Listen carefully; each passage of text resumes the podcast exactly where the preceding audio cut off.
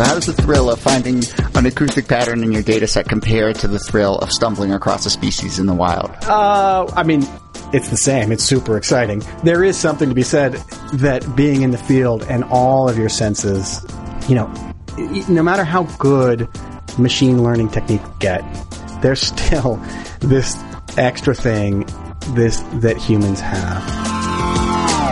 It's What's the Point from 538. My name is Jody Avirgan. Today we'll take a walk in the Redwood Forest north of Santa Cruz in search of the marbled murrelet. It's a small bird. It's kind of not that special looking, but I now have a real soft spot for it. And I think, I hope you will too after today's show. The murrelet's habitat is threatened, but luckily big data is coming to the rescue. And not just of the murrelet, conservation efforts all over the world are changing because of remote sensors and machine learning. Our hike into the woods to find one of these sensors begins in just a few minutes. Lace up your boots.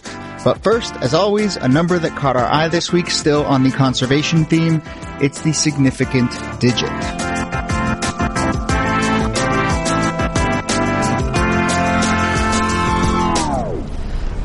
So can I tell you a number?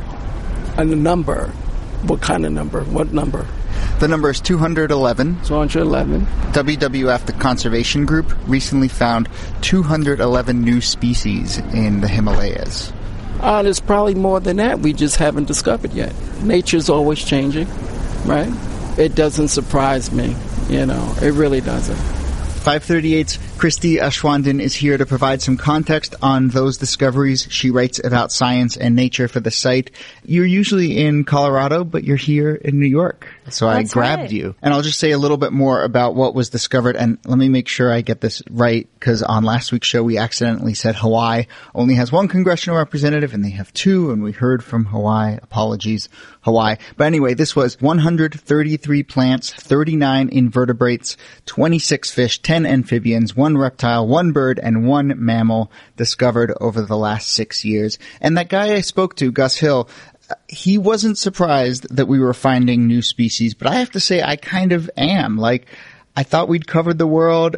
How is it that we're still finding new animals even in 2015? Well, that's a great question. Uh, one of the answers is that there are a lot of species out there. There's just an enormous amount of diversity out there, and finding species uh, requires paying attention and taking taking down those data. And a lot of these species that we're finding are in places where there aren't a lot of people. They're remote places, and a lot of the species are fairly similar to other species. This isn't universally true, of course, um, but for instance, the new bird species that was found that's described in this report is fairly similar to another one. So it really required paying close attention to find it. It's it's actually kind of a nice reminder that there's parts of the world that are still sort of mysteries to us. And I had always thought, well, the ocean was the last thing we kind of didn't know about, but this is you know a mountainous region, and we just had not put the eyes and the ears into that region in a way that sort of let us distinguish these new species, right? Yeah, that's right. I mean, I live in Colorado, and I know for a fact that there are mountain lions in my neighborhood. I see their tracks sometimes.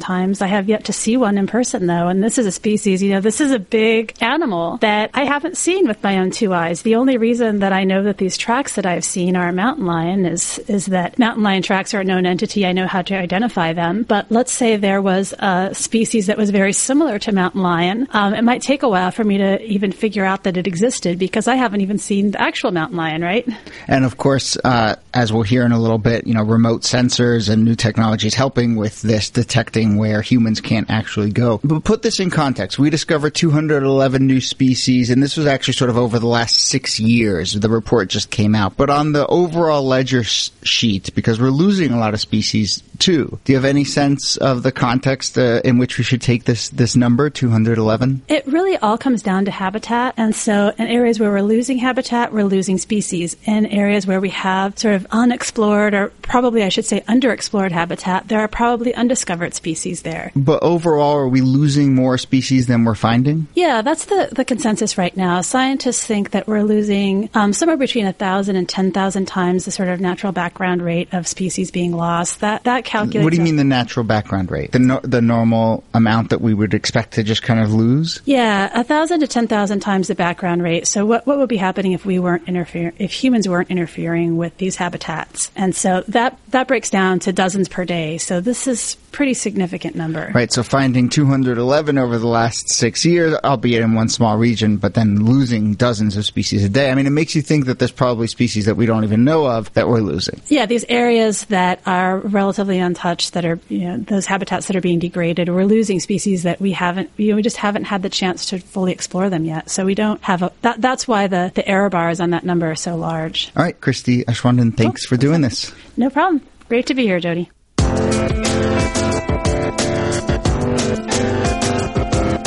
Here's one of the coolest things about the marbled murrelet. It's a seabird. It fishes out in the ocean, but it nests in the mountains. As a result, it was one of the last species of birds in North America to have its habitat mapped. Every other species had been tracked down hundreds of years before, but no one really knew where the murrelet lived until the 1970s, because why would you look for a seabird's nest miles away at the top of an old growth redwood? And that's not the only reason the murrelet is elusive. When it commutes back and forth from the woods to the ocean, it goes really fast and it does so at night. And of course, because of deforestation, the population is threatened. All of this is to say the marbled murrelet is really hard to pin down, which is where acoustic data comes in. Our guest today, Matthew McKown, runs a group called Conservation Metrics that is trying to gather recordings of the marbled murrelet. This is what it sounds like, by the way, as it's flying over one of the sensors he's placed in the woods. Anyway, he takes recordings like those down from the woods back to his office and analyzes the data and tries to get a sense of the population of these birds. This was a really fun episode, if only because it was an excuse to drive Highway 1 on a beautiful summer afternoon. I hope you have fun too. I pulled off about 20 miles north of Santa Cruz and met Matthew right at the entrance to a state park. I hopped in his car and we started climbing into the hills.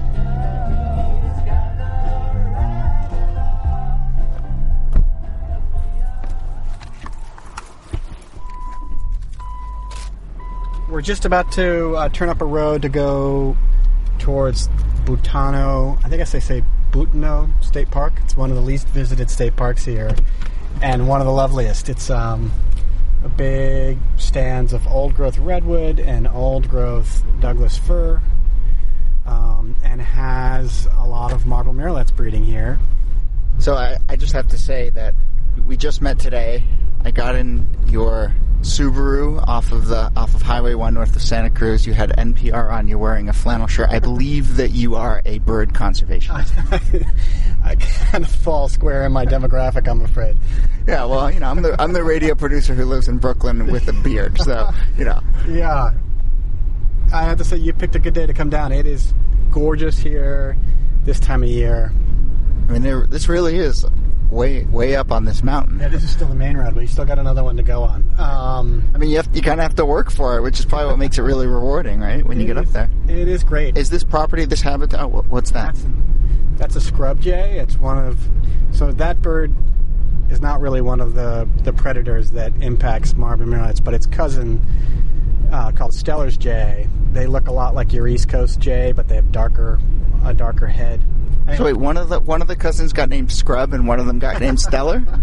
So Steller was an explorer out here, a naturalist. Oh, okay. And the scrub, um, the scrub is found down here in the scrub. Uh, okay. Seemed a little unfair. well, you know, one's got a, a fancy uh, top knot and one doesn't. Um, we're starting now to get up this river valley and have gotten into the redwood forest, and you, it immediately starts to get cooler, um, much more shaded. Uh, it's really beautiful. Yeah. This mountain camp, as you can see. So let's uh, go see if our uh, acoustic sensor is still where we placed it. Yeah, I hope so. That's what was one of the issues with with putting this qu- equipment out in the world is that sometimes it disappears. People steal it. Yeah, you know, sometimes people monkey with it or steal it. You, you tend to try to hide them, but people are curious. Uh, other people have bears uh, breaking into them in places I'm sure that the acoustic profile of a bear is probably pretty easy to recognize. as it's breathing and, and gouging your box. Yeah, uh, actually, we have rats and mice that nibble on the microphones all the time, and that is it can be terrifying when you're just sitting there listening and suddenly this huge thing starts starts gnawing on your ears. All right, so tell me about the marbled murrelet.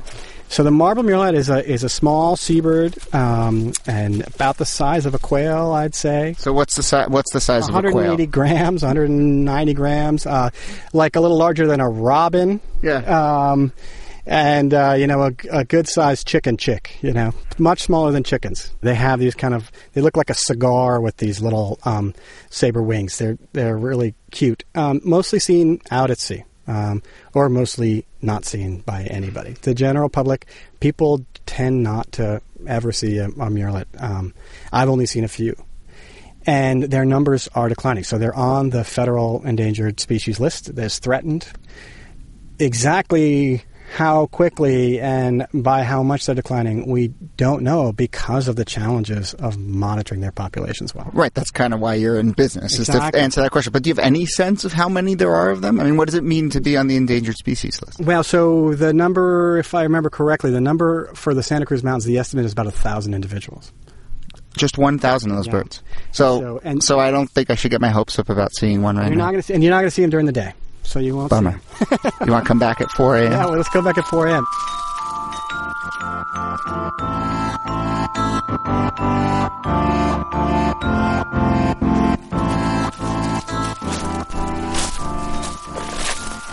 The sensor is right up here on this tree. Cool. Oh, didn't get stolen. That's good. I'm I see it. So- I'm always glad to see the little green box. Um, it- and here it is. This is a song meter.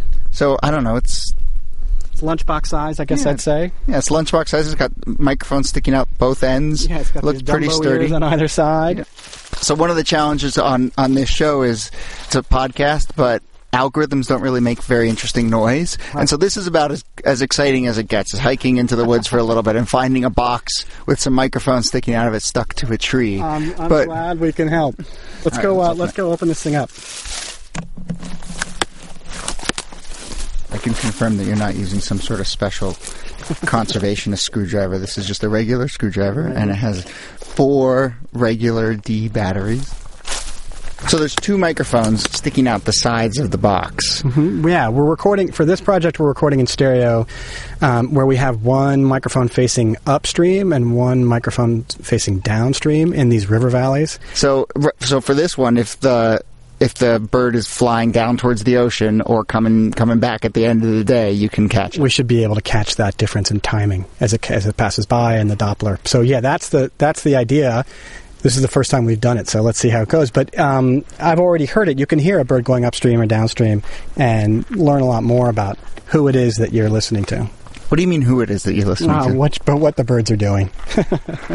Sorry to anthropomorphize. Not the Yeah. actual, not the, but you can't tell the actual bird. You can't be like, oh, this was the bird commuting You know, that's in a- the morning. And, Right. I mean, so we can't tell individuals. To do that, you could do that.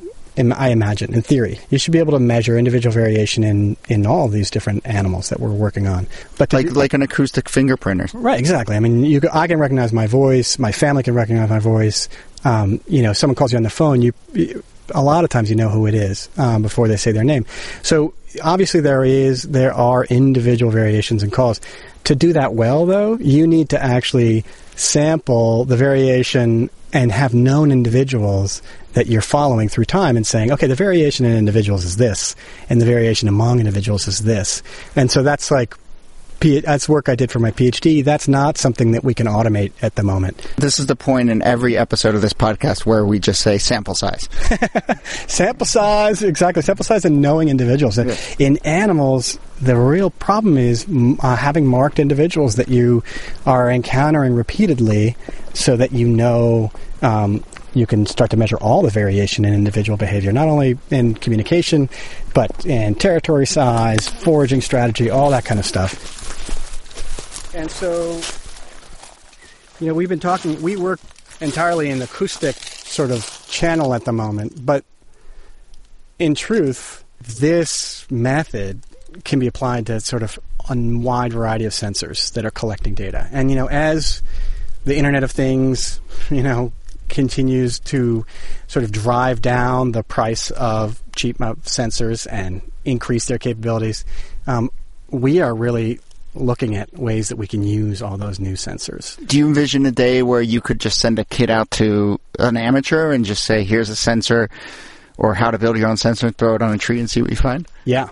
Definitely, people are already doing that. Cornell Lab of Ornithology has some projects where they have people counting uh, migratory birds, building their own microphones, putting them on their roofs, and counting these calls of migratory birds flying over their houses. So yes, it's exactly the future I envision. Is all these sensors spread across the landscape, collecting information, visual information, weather information, acoustic information, and synthesizing all of that together to get a picture of what's happening with with the natural community across the landscape.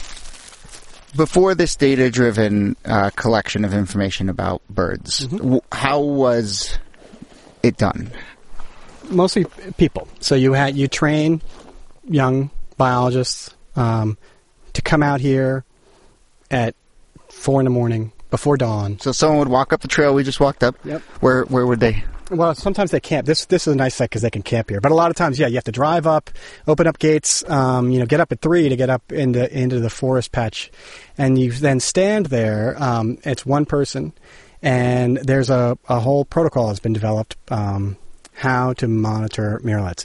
The thing about it is you you need to train all those staff members, and in a summer, you know, with the amounts of money again we have for conservation, you can only hire a handful of field techs to do this work. So what we're trying to do is actually compare what you can get with sensors to that methodology and and figure out how best to use this new tool. I don't again, I don't think this new tool is going to completely replace uh, those field teams, but it can certainly help uh, expand their footprint. You know, I have to say that the notion of putting sensors out in the wild and trying to track animals that way doesn't actually strike me as that new. Right. So what's new here? the volume of data and the the price and capabilities of the sensors. So yeah, people have been doing this forever. There's a guy named Ted Parker, a really famous ornithologist, worked in the Amazon, and he used to bring tape recorders into the Amazon with him and then go back in the lab because it's so complex there. And so he would go back in the lab and listen to the recordings again and kind of redo his point counts over and over again and rewind it. So this is just, you know, just one step further. What's happening is it's now possible for small groups to put out sophisticated sensors and collect a lot of data. The bottleneck is still in how to analyze those data. And the the interpretation of that data is what's happening back at back at your office, what twenty miles down the road. Exactly right. I mean, that's what we that's what we're providing at Conservation Metrics is that expert opinion, expert knowledge about the the whole processing side of things, so detecting the species of interest, and then the expert analysis of what does all that mean. We'll visit Matthew's office and take a look at that data in a minute, but first, support for What's the Point comes from Dropbox for Business. And here's what we'll do. Right now, I'm uploading a bit of extra audio from this week's show to Dropbox. When I was visiting the Conservation Metrics office, Matthew and his team played me a bunch of other different bird calls. And that's a healthy bird. That's a, that's a Doesn't sound good to me, to, I'll be perfectly honest. So if you want to hear some of those other birds, I'm putting it on Dropbox for everyone to listen to.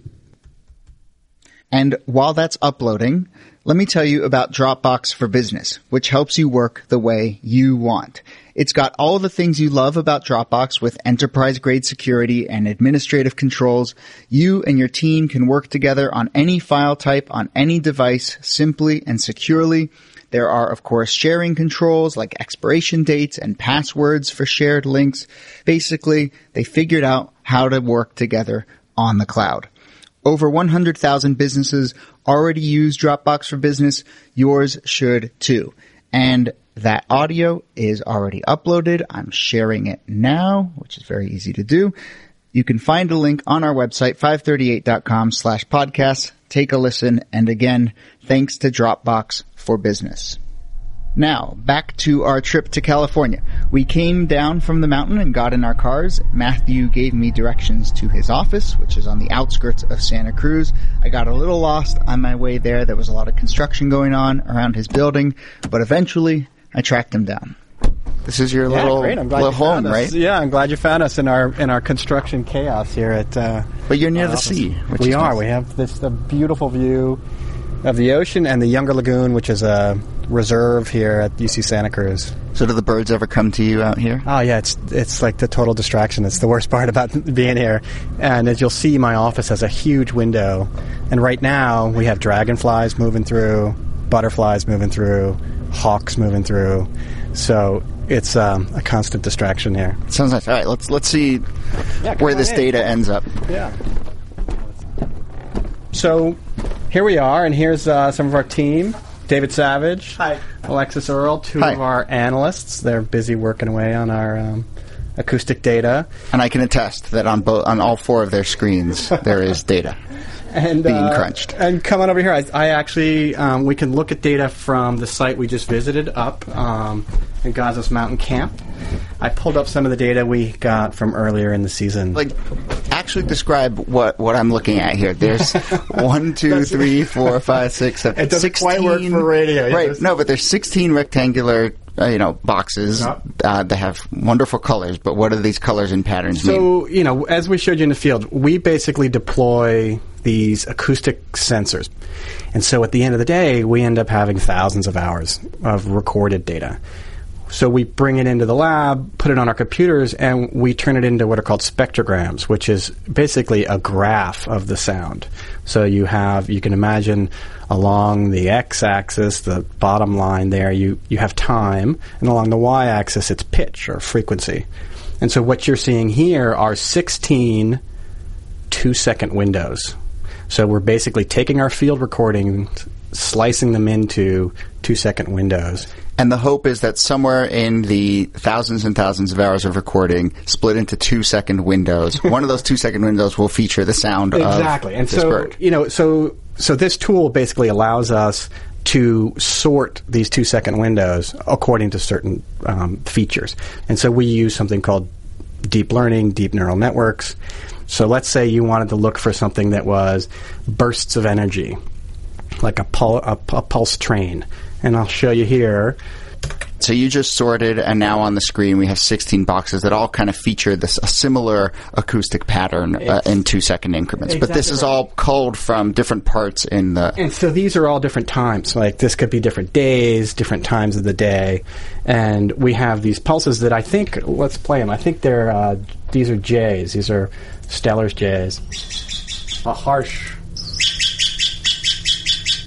So are you at the point where you can recognize this by sight? Do you see a pattern and you know, okay, that's it. Basically, yeah. We um, some of these I don't know, and I'm uh, you know I'm looking at some of these and I'm saying, ooh, I need to brush up on some of my my forest birds here. Um, This is the geekiest kind of bird watching. and it- Is sitting in front of a computer and looking at acoustic patterns. and it's pretty amazing. I mean, we are such visual creatures, you know. It's funny. I mean, that happens to me when I edit uh, this show as well. I can often edit by sight. You Mm-hmm. can see where someone takes a pause or a breath, and you can just often just make the edit without actually listening to it. uh, everyone in this trailer has become attuned to sound, and we, you know, we are often closing our eyes and listening to these sounds.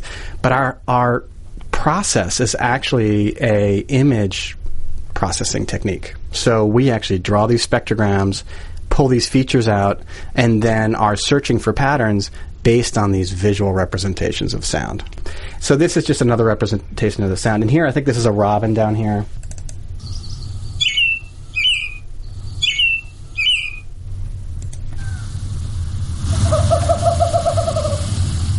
So that's. I love these little things. These are. Uh, this is a western screech owl. Um, so th- that's different ways we can explore our data. But I imagine there was probably a challenge even identifying what the acoustic pattern of this bird was to begin with. I mean, how long did it take you before you even knew what to search for within the data set? Well, you know, birds are something that have been explored and studied extensively. So when you're working with birds, you're kind of already ahead of the curve. Um, so there are lots of sound libraries. There's lots of folks who go out and take recorders like yours and go into the field and make recordings of birds. But what we really needed to do, and what we've been figuring out here at Conservation Metrics, is how to teach the computer what we're looking for and how to basically discriminate between marble murrelet calls and all the other things we've been looking at right now the robin calls. Um, there's a bunch of thrush calls that are up here that are similar and that's the real challenge here. Um, and that's where we bring in um, the deep learning the machine learning approaches. And so what i'll show you next is we have built basically some recognition models to look for calls of marbled murrelets.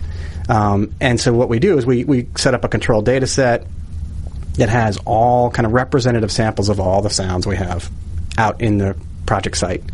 Because what we want to do is train a model to recognize marbled murrelet calls, we often have to show it what is not marbled murrelet calls, and that is well sampled in the control data set. You know, and it's not perfect.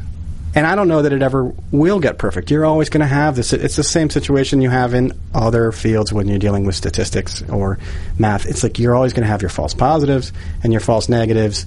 And your game is to really try to balance those and get some information. But is your computer getting smarter? The computer's getting a lot smarter.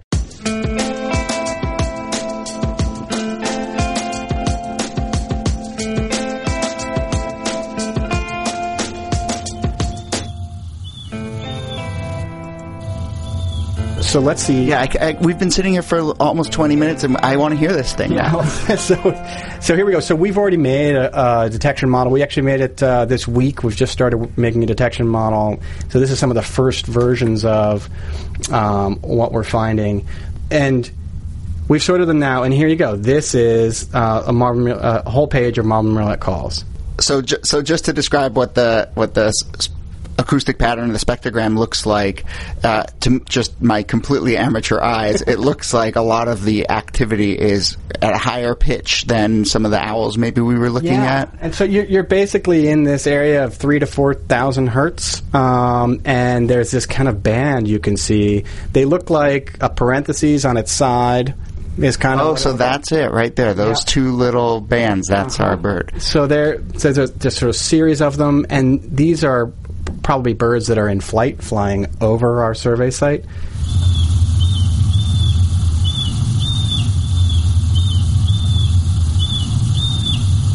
And you can see a little bit of reverberation there behind them, you know, as as the sound bounces off the trees. and how often do you get something like that you know the bird we're looking for in the clear or how often uh, are there also hummingbirds and insects and other things going on Right. I mean, it really depends on when and where you're recording. So here, um, you know, our redwood forests are amazing. They don't have a huge diversity of birds. Um, at this same time of the morning, birds are just starting um, their kind of dawn chorus here. All of our birds are kind of waking up, and that's why you see some of these hummingbirds and things. Um, and it can start to get much more complex. you want to play one of those kind of more muddy Yeah, let's take a look. Here's one that has a little more complexity to it. Still looks pretty good, though.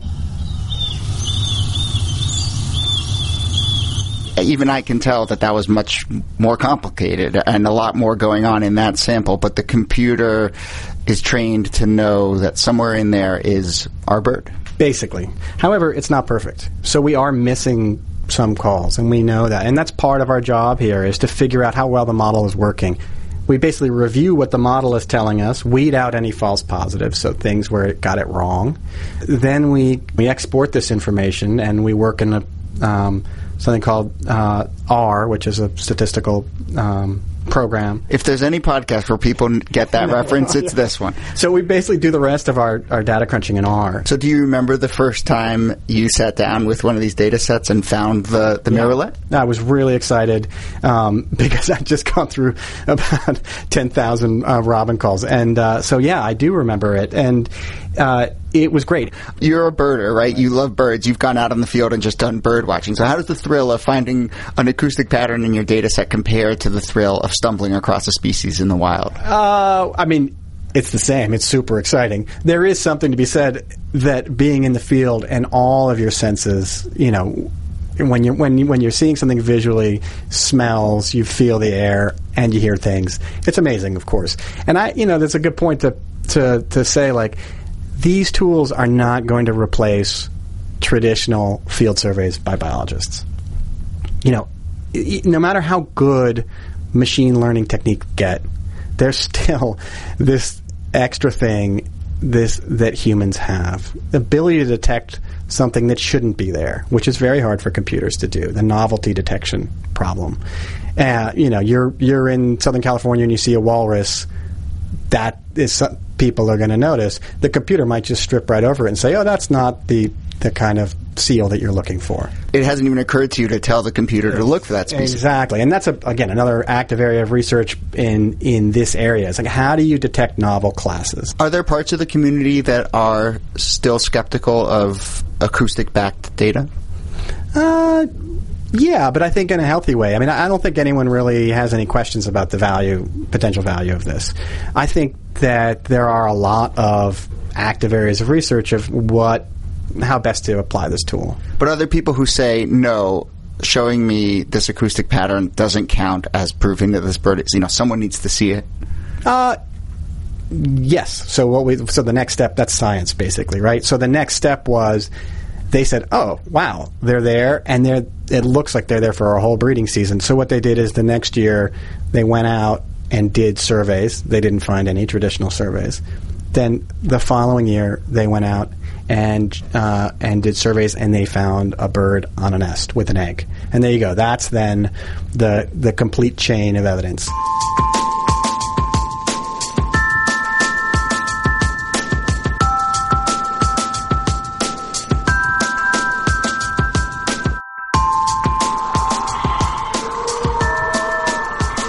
That's happening in astronomy is they're opening up these data sets, right, and letting the crowd, they're crowdsourcing the the wading through that raw data. Is that something that could work in this field at all? Yeah, I mean, people are already doing that. Um, we aren't doing that because we have sort of short time windows. Our clients have a question, we turn it around quickly. But the citizen science approach is, is a great approach to this. Um, I know the Smithsonian uh, has some citizen science projects where they're using both acoustic and camera trap data, so sensors that are out in the field that take pictures of things that are walking by. Um, and, you know, out on the Serengeti, there's a bunch of camera trap data that they're having people classify. It's a great approach. Um, it just sometimes takes a little longer to get things. And, you know, people have varying skills at that as well. Finish this chain for me from the field to the data set to identifying a species, mm-hmm. maybe getting a sense of its population. How does it connect to the larger conservation efforts? And that's the, uh, well, thanks for asking. I mean, the reason we started this company, we're a, we're a for-profit company, but we're a for-profit social venture. We're really mission driven. And our goal is to improve conservation by improving wildlife monitoring. So counting plants, animals is really tricky business. And so what we want to do is do that part well and then have that feedback into an iterative process to improve conservation. Is there any like conventional wisdom about conservation that you feel like you may upend because of this th- more statistical approach? Yeah, I don't know if it's conventional wisdom, but there's something that's that really hampers conservation innovation, I think.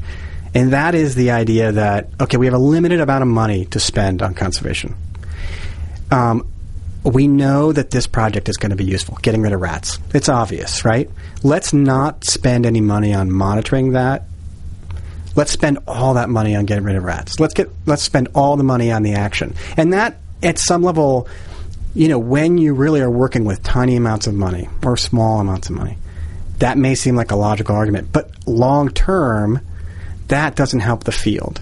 But if you have good monitoring plans that are being carried out at scale, then you can figure out um, what's working, what's not working, and you can also figure out other things about populations. What, how are populations doing? You can start to figure out that some common species is declining before it's too late. It's so funny that you that you frame it that way because I've been doing this podcast for just a few months now, but it just feels like people who are looking at data from the outside think that the goal of it is to really find concrete answers. And everyone who works in inside data is really about just finding the smarter questions to ask. Mm-hmm. Yeah, I agree, and and um, we we have a wealth of data, and one of the things we're trying to figure out is how to use it all. So your data helps discover that this bird exists, and maybe start to get a sense of its population. How does the conservation process kick so into gear? so first is discovering a rare species. Okay, you discover a rare species, then you have to figure out what are the problems with it, how's it doing, and what are the what are the threats that it's facing. Then there are a number of techniques. There are a lot of people working on different techniques to restore habitats, to um, to basically protect endangered species. So what we need to do is pick some techniques, test them, and have a good metric of success or of outcomes. So you can say, aha, removing rats from this island had a really quick impact on um, you know activity rates at the island. We have more uh, potential breeders that are visiting. In the Aleutians, an island called uh, used to be called Rat Island. Um, island conservation, the Nature Conservancy, and the Fish and Wildlife Service um, got rid of rats on that island, and it has been renamed to which is um, its uh, native name. I mean, we've only been talking for half an hour, but it feels like to me the number one rule should just be get rid of rats. Yeah, oh yeah, I just did your job for you. you totally did, and and then measure it. and then measure. You do that.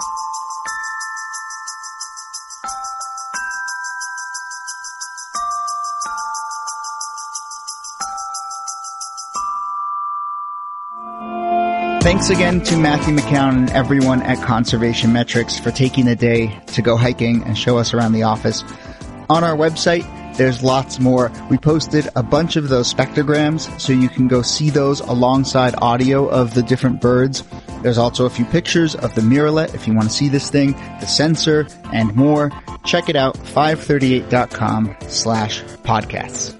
What's the Point's editor is Chadwick Matlin. Our video producer is Ryan Nantel. Special thanks this week to Simone Landon. Sarah Patterson is our intern. Joel Werner helped mix and produce this episode. My name is Jody Avirgan. You can email me, podcasts at 538.com. I'm also on Twitter at Jody Avirgan. And I think I just managed to join Facebook like last night for the first time ever. So track me down and like me, I guess. Our music is by Rishikesh Hirway, who also hosts the Song Exploder podcast. You can find a link to download our theme song on our website. Be sure to subscribe to What's the Point in iTunes or your favorite podcast client and give us a rating or a review. It really does help others discover the show. Thanks for listening. See you soon.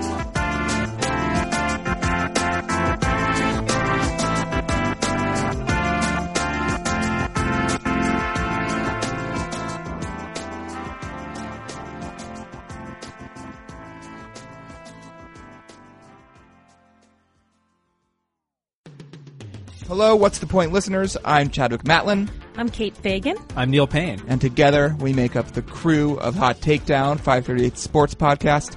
Kate, how would you describe the show if you had to do it in like five seconds? Freaking awesome. Okay, Neil, We take down hot takes. look at that. That's We- sort of the title. Good point. so, if you want to hear us talk about the week in sports news and what people are talking about in an uninformed way and ha- hear about the data and the stats and the analytics that take them down, subscribe in the iTunes Store, search for Hot Takedown to find us. We'll talk to you then. Do it.